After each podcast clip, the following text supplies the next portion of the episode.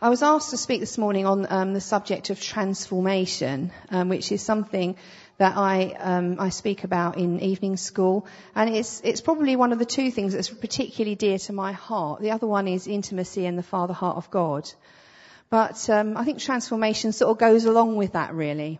And I guess like many of us here, if you've been a Christian for some years, you can look back and you can just see you know, what God has done in your, your life.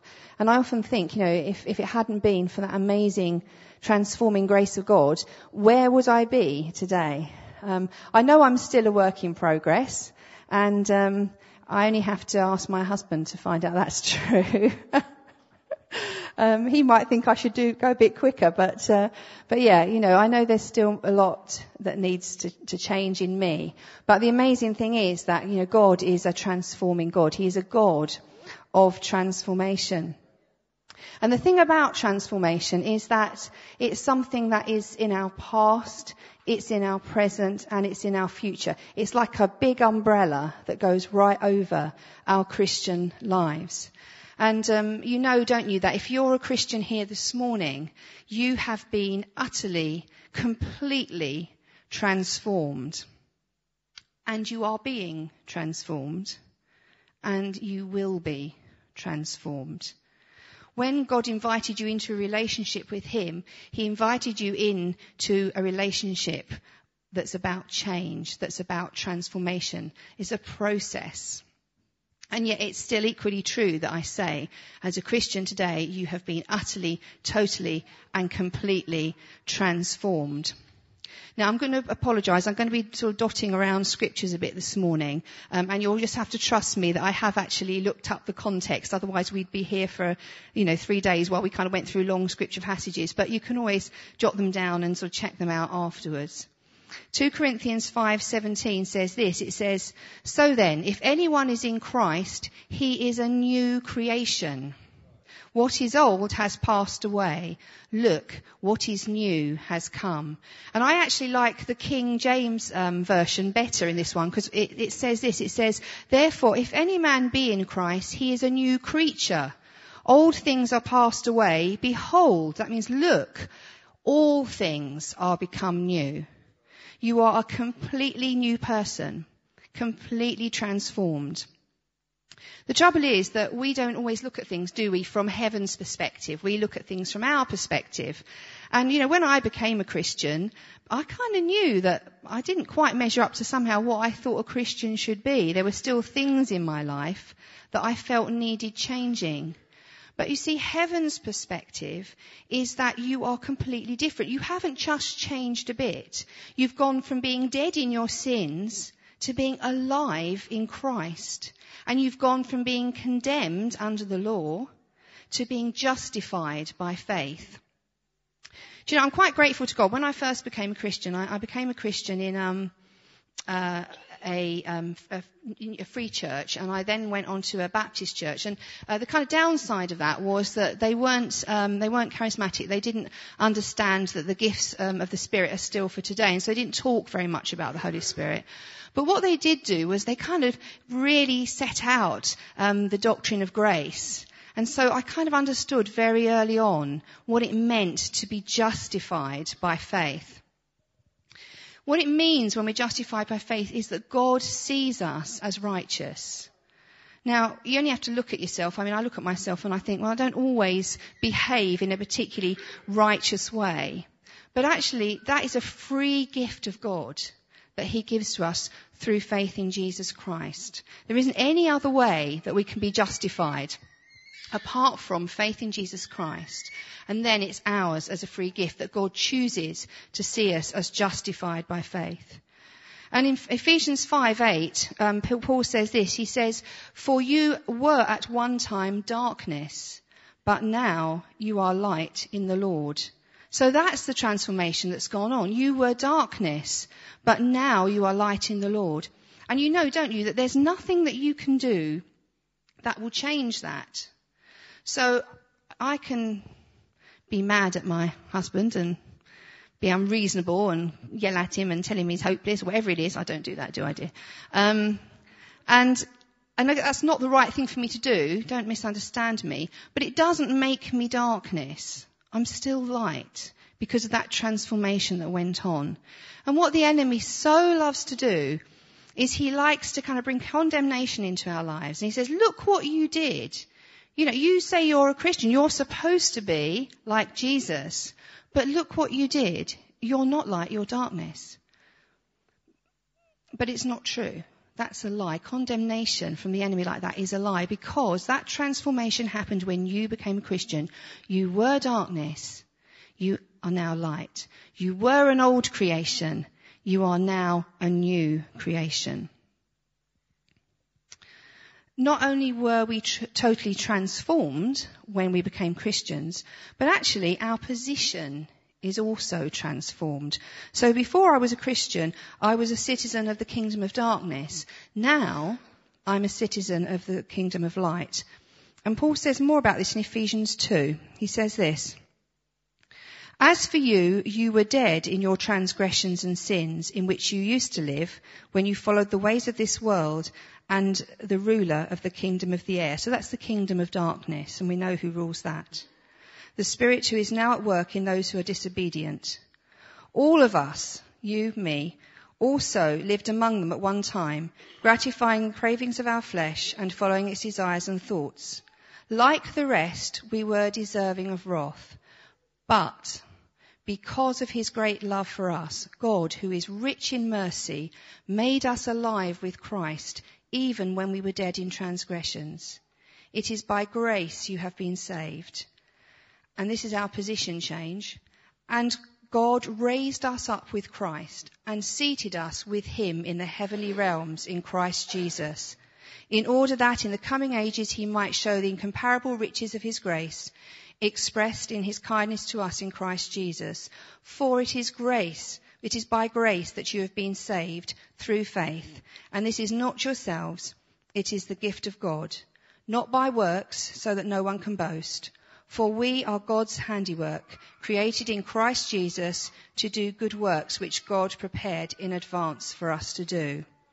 So you are seated with Christ in heavenly realms. When you became a Christian, your whole position changed. Now it's really hard for us to grasp that idea, you know, that we're sort of down here living our lives, but in some way we're also seated with Him in heavenly realms. But from God's perspective, that's easy. You know, heaven's perspective is completely different to our perspective. And often we live from our place here rather than remembering that we're seated with Him in heavenly realms and living from that place. And part of the process of transformation that goes on in our lives is about getting us to understand who we are and where we live from. So when anyone becomes a Christian, they're totally transformed. They become a new creation. They become light and they become citizens of the kingdom of light and citizens of heaven seated in the heavenly realms with Christ. Now that blows my mind, I have to say. And if you're a Christian here this morning, that is you. That is who you are. So I guess for most of us here this morning, that's, that's kind of the past transformation. That's what happened when we became Christians. But if you remember, I said that Father God has invited us into a process of transformation. And the word that used to get used when I was in that Baptist church years ago was the word sanctification. And it's the process that we go through in our lives as we become more like Him. When I first became Christian, and if I've shared this story before and you've heard it, I apologise, but it, it, makes the point. When I first became a Christian, I, I, didn't come from a Christian home, so I didn't really have a grid of what a Christian ought to be like. You know, it was kind of what I was reading and, and what I saw, but I, I didn't really know very much. And so as I was reading the Bible, I came across that passage which talks about the fruits of the Spirit. And, you know, the, you know, we're meant to be patient, and we're meant to be kind, and we're meant to be self-controlled, all those kind of things. So, because I was so hungry for God and I, I so wanted to get it right, uh, and was so aware of my own failings, I wrote out a little chart. And I put on it the date, and then I had the list, patience, kindness, self-control, and so on. And, um, and then at the end of the day, I would go through that list, and, and I would tick off what I thought I'd done quite well in. uh, yes, sweet, he says. Um, the problem was I didn't do very well. and so at the end of the day, you know, as soon as you say, I'm going to be patient, what happens? Someone comes along, don't they? And it's like, Um, and so all that happened was I actually started to feel condemned by my little list because I wasn't doing very well with it. I couldn't transform myself. Why? I'd become a Christian. I'm now a new creation. I'm now in the kingdom of light, not the kingdom of darkness, and I am light, not why, why? Why can't I be patient, kind, and all those things? It says in um, in Romans 8:29, it says this: "For those whom he foreknew, he also predestined to be conformed to the image of his Son." See, we have the right to become like Christ. You know, it's our destiny to be fully restored to the image and likeness in which we were made, which is Him. But I've come to understand in my Christian life that although I do have a part to play, because I have to, if you like, cooperate with God in what He's doing, it's, I have to earnestly seek Him, I have to desire Him, all those things. It's actually primarily a work of God, my ongoing transformation, my sanctification, if you want to use the longer word. One of my favourite verses in the whole Bible is in Philippians 1 6, where Paul says, he is confident of this, that he who began a good work in you will carry it on to completion until the day of Christ. Confident of this, that he who began a good work in me will carry it on to completion until the day of Christ. See, if it was just up to me, I don't think I would do a very good job. But Father God knows what He is doing. And in the end, the reason that Paul can say he's confident is because he has that inner certainty. It's about faith. It's about something that Father God has put in his heart that says he, Father God, will do what he started. He will finish what he started. He is good. He is faithful. He will keep me safe. He will meet my needs. You know the things that Father God has said about himself. And so that confidence, that faith within says he will finish what he started. Do you know that Paul was in prison when he wrote that to the Philippians. He was literally in chains. And if you read the rest of that chapter, you see that Paul didn't know at that point whether he was going to live or die. He had no idea.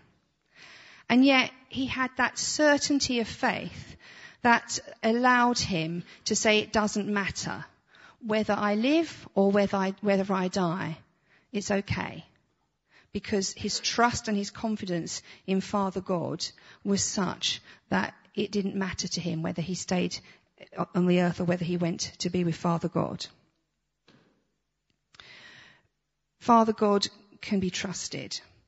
And it was a degree of transformation that Paul had come to in his own life that even though he went through imprisonment and beatings and shipwrecks, all those things, he was still able to say, and we know that all, in all things, God works for the good of those who love him, who have been called according to his purpose.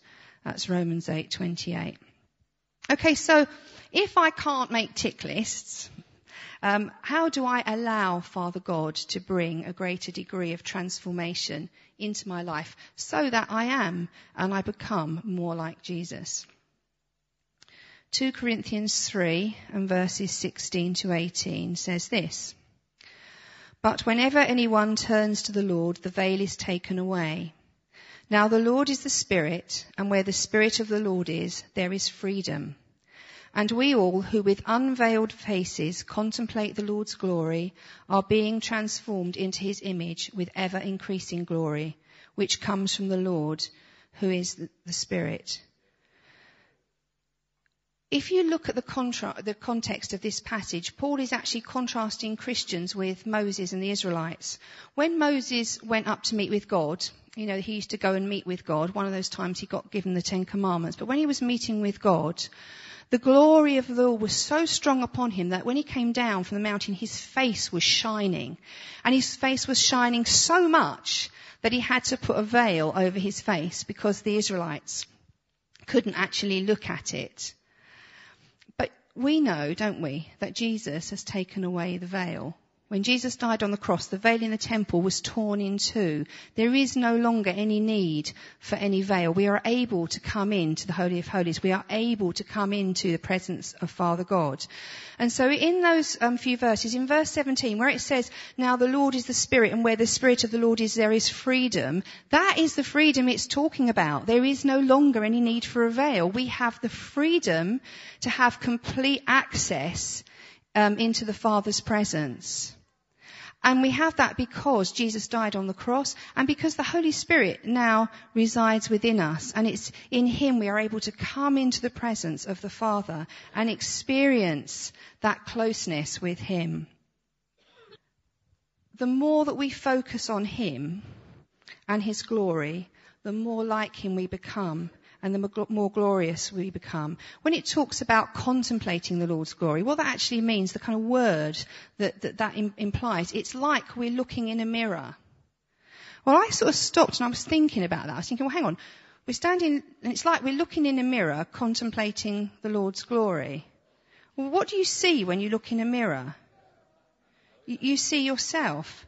Now, I, please don't misunderstanding me. I'm not saying I am the Lord in glory or anything like that. But it's like as we contemplate His glory and it's reflected back at us, we become more glorious. Um, the only way I could, I think one ways I kind of thought about it was like, I don't know if any of you've seen the Harry Potter films, but there's one where he, he sort of stares into this mirror and you, he sees the kind of greatest desire of his heart, and so he sees his dead parents standing behind him and with himself in the mirror. And I'm thinking to myself, you know, as I'm contemplating Father God in that place of intimacy, what is the desire of my heart? Is the desire of my heart to be more like Him? Because as I, as it is, and I'm kind of partnering with that, and I'm, I'm looking at His glory and looking at Him and who He is, it's kind of, it gets reflected back on me and I start to become more like what I'm looking at. Does that make sense to you? Do you see what I'm saying with that? So, as we focus um, ourselves on Him and His glory, then we become more like Him and we go from glory to glory. We are transformed. Do you know that you're glorious? Good, Martin. Thank you for that. So before you became a Christian, what were you? Well, you were the walking dead in your sins, decaying. So in my mind, I always go to pictures. So I have this kind of picture of these zombies, you know, the kind of films with the kind of bandages hanging off them and, you know, the walking dead. But actually, that sounds a horrible thing to say, but you know, when we're dead in our sins, that's what we are. Before we become Christians, that's exactly um, who we are. But now, you are the glorious new creation of the Father, continually transformed from glory to glory. And I can see Beauty and the Beast, you know, when the prince is transformed and he sort of goes up and, so if you haven't seen that, don't worry. But he was the beast and he turns into, into the prince. At the end, our bodies will be glorified as we're freed from sickness and death. So even our bodies will become, the word says, like his glorious body. So our bodies will be glorified as well. But it's so easy, isn't it, just to think of that as something that happens at the end. So, you know, we, we're alright with justification. Jesus did it all on the cross. We became Christians, yay. Sanctification bit, God, that's the hard bit, isn't it? Transforming, becoming more like Christ. Glorification, oh yeah, well that's when I get to heaven. No, it's not, because you can't separate sanctification and glorification. You can't separate that. It's all about transformation. And we are transformed through our lives from glory to glory. So what is the point of all this? A little bit of theology there. Well, Firstly, just as God's nature is revealed in what he does, the evidence that we are being transformed into his likeness is that we reveal his nature in what we do. So I'll say that again. Just as God's nature is revealed in what he does, the evidence that we are being transformed into his likeness is that we reveal his nature in what we do. So what we do comes out of who we are, or actually probably for most of us, what we do comes out of who we think we are. Because the problem is we don't always see ourselves as Father God sees us. So, you know, I was talking about where do we live from? Do we live from here or do we live from our position with Him, um, seated with Christ in the heavenlies? If we live from that place, then, and we and we believe that, then we start to act like it. We start to reveal His nature in the things that we do. But if I believe, well, I'm just down here and I'm really quite hopeless and useless, and I've got all this kind of stuff piled on me, I'm going to live from that place, aren't I? I'm not going to reveal His nature in what I do. So we need a transformation in our thinking as well. Romans 12 tells us not to be conformed to the world, but to be transformed by the renewing of our mind. And you know, don't you, that's not a one-time event. That's not just, oh, I became a Christian and my mind got renewed. We have to continually be transformed by the renewing of our mind. We continually have to choose that over conforming to the world. And as we allow Him to transform us and to change our attitudes and to increase our faith, then we step out and we take risks for the kingdom because we trust Him for our provision, don't we? We trust Him to keep us safe. We trust Him that we will do the things that Jesus did and even greater things, which is what the Bible says we will do. We're, we're living in a time when Father God is restoring a kingdom culture in His church and he's breaking down denominational and cultural divides in this nation. I've had the privilege of travelling around the country quite a lot in the last um, few months uh, in my role as SOZO director. And we meet people, church leaders, um, just ordinary guys from the church, SOZO team leaders, from every denomination. I've been to Anglican churches and Baptist churches and churches. I'm not quite sure what they are, but that's okay.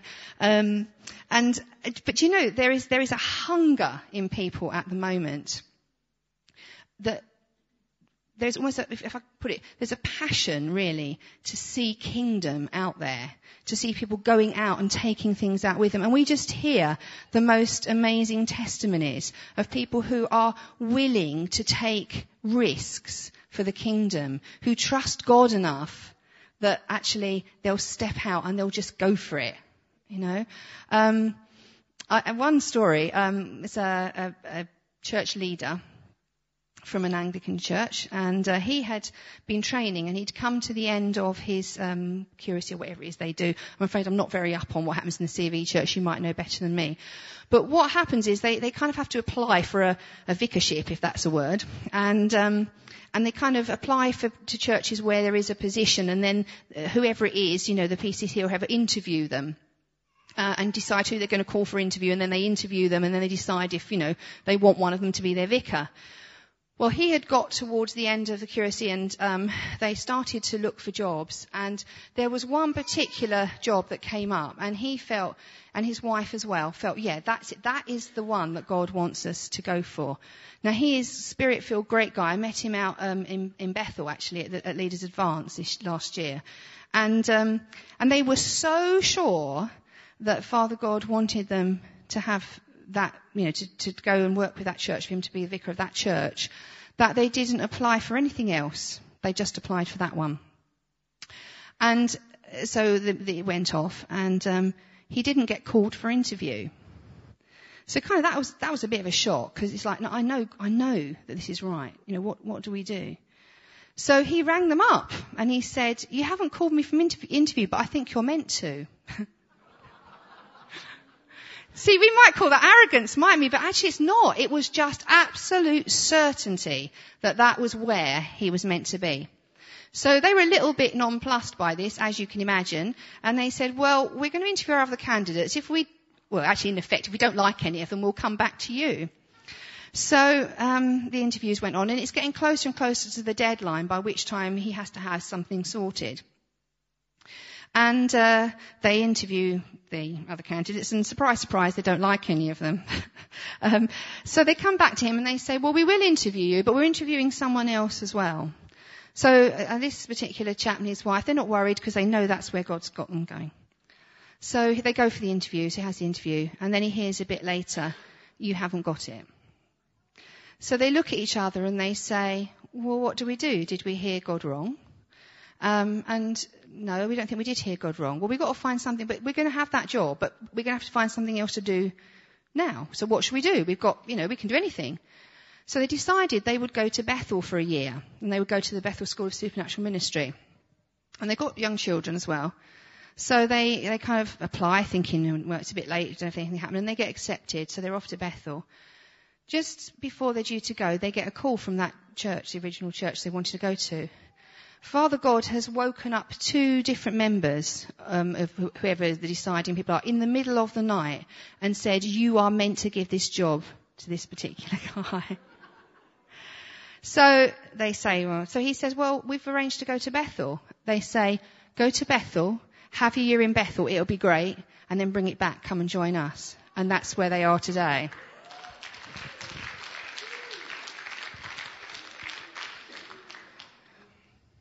They took a risk. They've got young children, they had nowhere to go, and you know, it's not just about being a vicar, I mean, it pays for your, you know, the food on the table. But they were so sure of God in their lives. They had come to that point, such trust in Him, that they were able to do that and to see the breakthrough. I don't want you to think that I'm suggesting that all we need to do is spend hours soaking in His presence, okay, and we'll be transformed. That is not what I'm saying here this morning. Not at all. I do think that soaking is very valuable before any of the encounter team hit me. Um, I think it's wonderful, and I do it myself, and it is a way of coming into a place of intimacy with Father God. I've discovered you can soak when you're doing housework. It's great. The only trouble is sometimes I miss bits, but it's, um, you know, soaking is a very good thing. Coming in, taking that time to come into His presence, spend time contemplating His glory is wonderful. But I think for most of us, and I include myself very much here, we need to learn how to be aware of His presence, to live, um, I think Bill Johnson says, to live aware of His presence in everything that we do. So that as we go about our ordinary everyday lives, we are aware of His presence with us and we acknowledge Him, the Bible says, in all our ways so that He becomes our focus rather than whatever difficult relationship, whatever stressful situation, whatever fear, whatever need we find ourselves dealing with. You know, when the going gets really tough, it's easy to feel like God doesn't care or He's not there. And when, when, you're in a church like this, it's wonderful, isn't it, when you hear all the testimonies. But I'll be honest with you, if you're not in a particularly wonderful place at the moment, if life is, is really difficult, and you know you, you don't feel like you've got enough provision or whatever it is, or you are having difficulty in your relationships, when you kind of hear those testimonies of what God's doing, sometimes you can feel left out. Or sometimes you can think, well, what's wrong with me? Life just doesn't seem to be going that way. You know, or I'm just having to deal with all this stuff, for a polite word, that is just kind of piling up. And actually I'm finding that really difficult. But it's in those times, you know, that often we are transformed the most. And when I look back on my kind of Christian life of sort of 38 years, now I would say that the most difficult things I went through are the things that have most built character in me, that have actually given me most trust and faith in Father God. And sometimes I've come through clinging on by my fingertips because there's not really nowhere else to go, and that's what it's felt like but I can look back and say, yeah, but that's when the rubber really hit the road. That's when I really learned, even though it didn't feel easy at the time, how to trust Father God. It, it, it strengthened me. It strengthened my trust and my faith in Him. Bill Johnson says in his book Face to Face with God, Joseph's darkest hour revealed the extraordinary measure of God's favour on his life. Some would say that ending up in prison proved that he had little favour, but that was not so. The reality was that the favour upon his life was the thing that enabled him to turn his adverse circumstances into the very training process he needed to fulfill the assignment for which that favour had been given him. Do you know, you can read the story of Joseph and you can airbrush out the bad bits, but if you do, you miss the point. So, look at it this way. Joseph comes from a good family. Father loves him best of all his brothers, gives him this lovely coat. You know, God gives him dreams. What happens? He completely hacks his brothers off, so they chuck him in a, a pit. Well, yeah, okay, but that's alright because God sends along the Ishmaelites. Oh, but then he gets sold as a slave. Okay, I know, but he's out of the pit now. So he's sold as a slave and off they go to Egypt. But it's okay because he's bought by Potiphar and Potiphar thinks he's great and God gives him favour so he rules over Potiphar's household and makes everything work for Potiphar. But then Potiphar's wife accuses him of trying to rape her, and oh dear, Potiphar believes it, so he's thrown in prison. But don't worry, because God's got a plan. You see, what happens is along comes a baker and a cupbearer, and Joseph interprets his dreams, and so now, you know, Pharaoh will get to hear of it and he'll be let out of prison. Ah, oh, but that doesn't happen because the cupbearer forgets to tell Pharaoh. But no, not to worry, because God's still on the case, and then Pharaoh has a dream, Joseph gets out of prison, Joseph um, interprets Pharaoh's dream, and now there he is ruling over Egypt. Great. But you see, Joseph still had to live through the circumstances that he found himself in. So how did Joseph feel when he was rejected by most of his family? How did he feel when he lost control over his life? How did he feel when he was accused of a crime he didn't commit and ended up in prison because of it? And how did he feel when he saw the opportunity to get out of prison only to have his hopes dashed and stay in prison for another two years? See, we kind of skip over that, don't we? And, and it, in a way, you know, it's right that we do because we see the ultimate plan of God on his life. But actually, Joseph as a human being had to live through all those circumstances in order in the end to get to that place where Father God wanted him to be. And I'm sure when Joseph looked back, in fact we know when Joseph looked back he understood that because he said, you know, that God meant, you know, you know that famous um, verse that um, you meant it for evil, but God meant it for good. So he could then look back at all the circumstances of his life and see how it came together.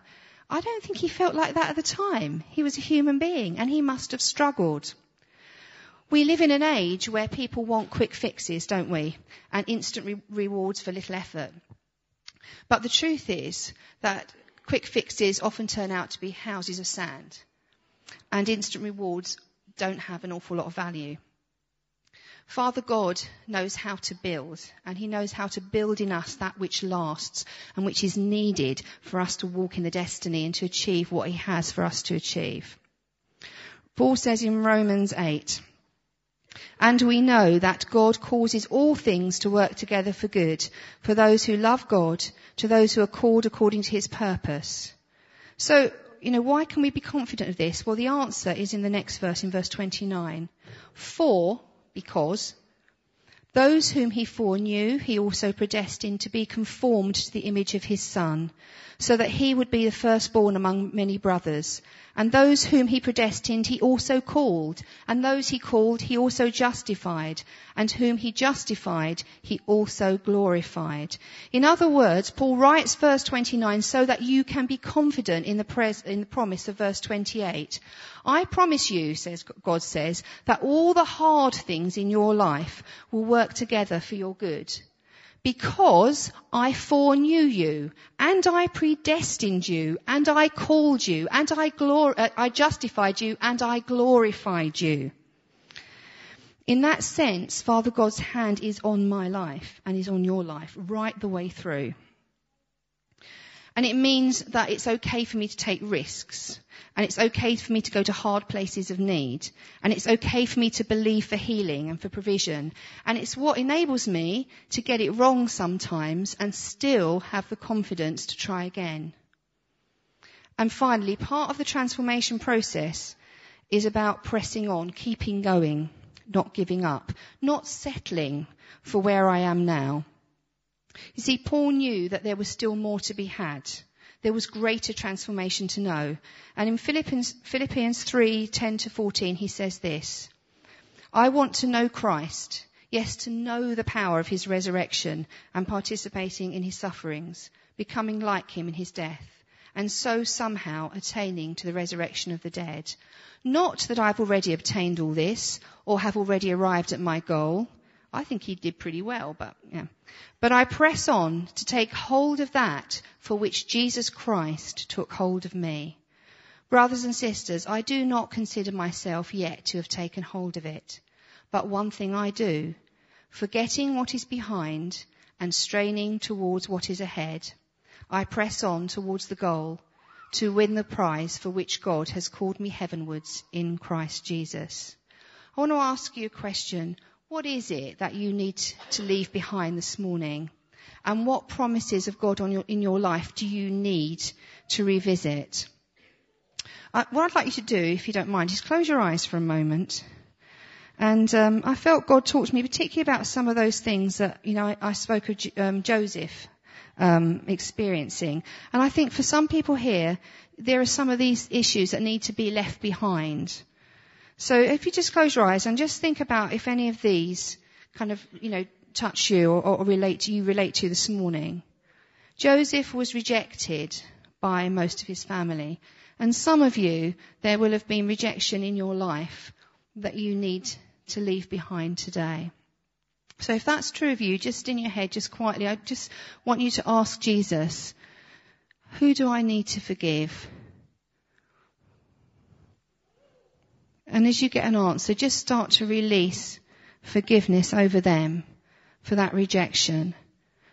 And then just ask Father God what He has in exchange for you as you leave that rejection behind and as you go forward, as you press on with Him. Some of you will feel that you've lost control, that things in your life are out of control at the moment. So again, if that's you, just ask Father God, who do I need to forgive, Father? And just start to release forgiveness. Might be a boss at work, might be anyone. And as you do that, just ask Him, as you leave that sense of fear and lack of control behind, what will He give you in exchange?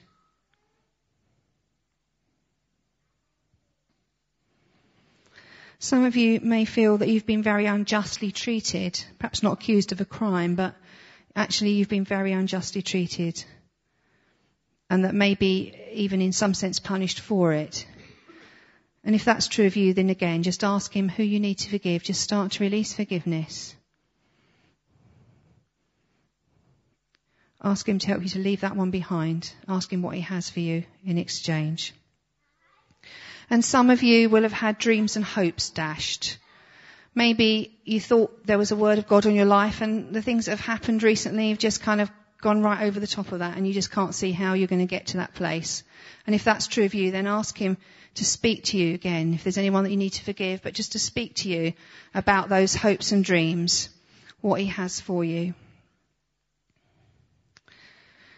And then the final thing that I just feel he wanted to say is that some of you will just feel that actually the stuff of life has just come in on top of you and you're finding it hard to find him in all of that. And if that's you, all the kind of burdens and pressures of life have come in on top of you, then just ask him now to start to lift those off you, just to enable you to see clearly, give you a sense of his presence with you. Yeah. So Father God, we just want to thank you today that you are a God of transformation. That you are a God who holds us in the palm of his hand, that you predestined us, that you knew us before the foundation of the world, that you have a plan and a purpose and a destiny, that it is our destiny to be conformed to the image of your son. Father, I just want to pray for anyone here this morning that has really struggled with that in recent days. And I just want to ask that you would come and that you would show them your glory. Father, that as we focus on you, as we look to you, we are transformed. We do become more like Christ so that we can take what you've given us out into the world, that we can see transformation happening, not just in our own lives, but in our churches, in our businesses, in the school playground, wherever we are, that your amazing work of grace will go out with us, Father God. Yeah. Jesus, thank you that you died on the cross so that I could be justified, so that I could be saved, so that I could know you. Yeah. And thank you that that work of knowing you and becoming like you isn't going to finish until I'm with you in heaven. Yeah. Amen.